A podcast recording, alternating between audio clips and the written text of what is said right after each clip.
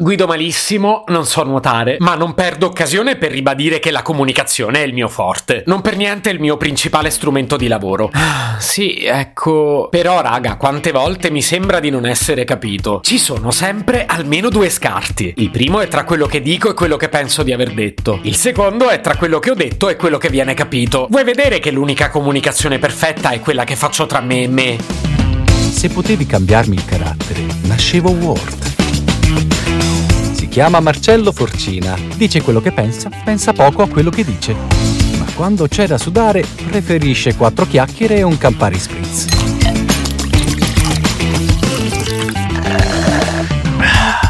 E allora che voglio fare oggi? Oggi voglio indagare su questi due scarti, perché da qualche parte sicuramente sbaglio. Le cose sono due. O sbaglio nel non dire esattamente quello che penso, oppure sbaglio nel sopravvalutare il potere di decodifica dei miei interlocutori. non ci state capendo niente, vero? Beh, in questo caso mi avete appena dato ragione. Servono degli esempi concreti, e altrimenti non ci capiamo. Episodio 1. La commessa.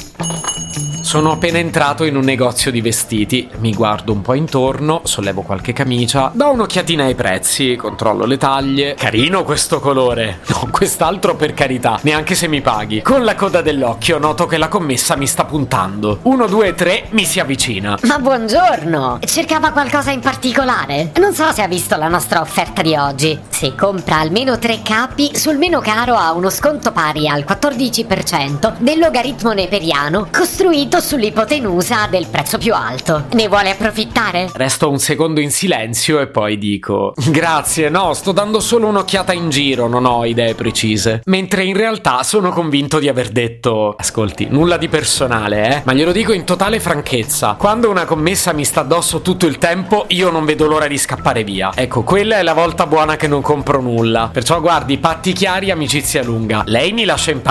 E io finisce che compro pure qualcosa, d'accordo? E queste sono già due versioni diverse. Peccato che poi ce n'è una terza. Quello che la commessa ha capito. Ma grazie, cara. Non vedevo proprio l'ora che si avvicinasse. Anzi, la prego, mi si incolli al culo. Tipo una cozza allo scoglio. Muoio dalla voglia di usufruire dello sconto che mi diceva. Sconto che peraltro ho capito benissimo. Anzi, non è che per caso avrebbe calcolatrice scientifica carta e penna così me lo calcolo? Le confido un segreto perché mi sta simpatica. Se oggi non spendo almeno 500 euro con lei non sono felice. Le va di aiutarmi? Ecco raga, io nel tempo ho capito che questo deve essere ciò che comunico. Altrimenti non riesco a spiegarmi perché con me tutte le commesse si trasformano in stalker.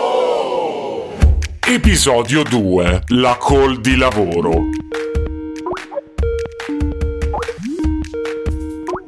Buongiorno a tutti, allora mi sentite, mi vedete? Perfetto, cominciamo subito. Volevo Sono appena entrato in una call di lavoro che durerà almeno due ore e come al solito tocca a me presentare. Quindi massima concentrazione, raga. Prima pipì utile tra due ore. Mentre mi avventuro con grande professionalità e leggiadria tra una slide e l'altra, inizia a squillarmi il cellulare. Mm. Ovviamente sono costretto a rifiutare la chiamata, però siccome poi lo so che ho i sensi di colpa, apro WhatsApp e scrivo due righe al volo.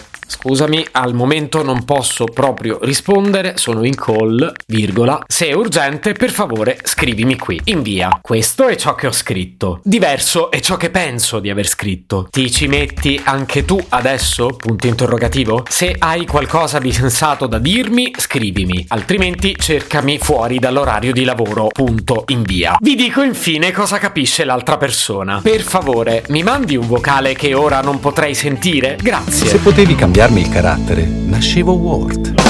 Un podcast inutile, effervescente e tossico, come una pasticca di mentos in una bacinella di Coca Zero. Questa serie è disponibile su Spotify, Apple Podcast, Google Podcast, Spreaker e sulle radio online futuradio.it e radiopretaporte.com. Stelline, recensioni e follow sono molto graditi. Per due chiacchiere con Marcello e aggiornamenti sui prossimi inutili episodi, segui il canale Instagram Chiocciola Nascevo Word oppure cerca su Telegram l'account Chiocciola Marcellogram.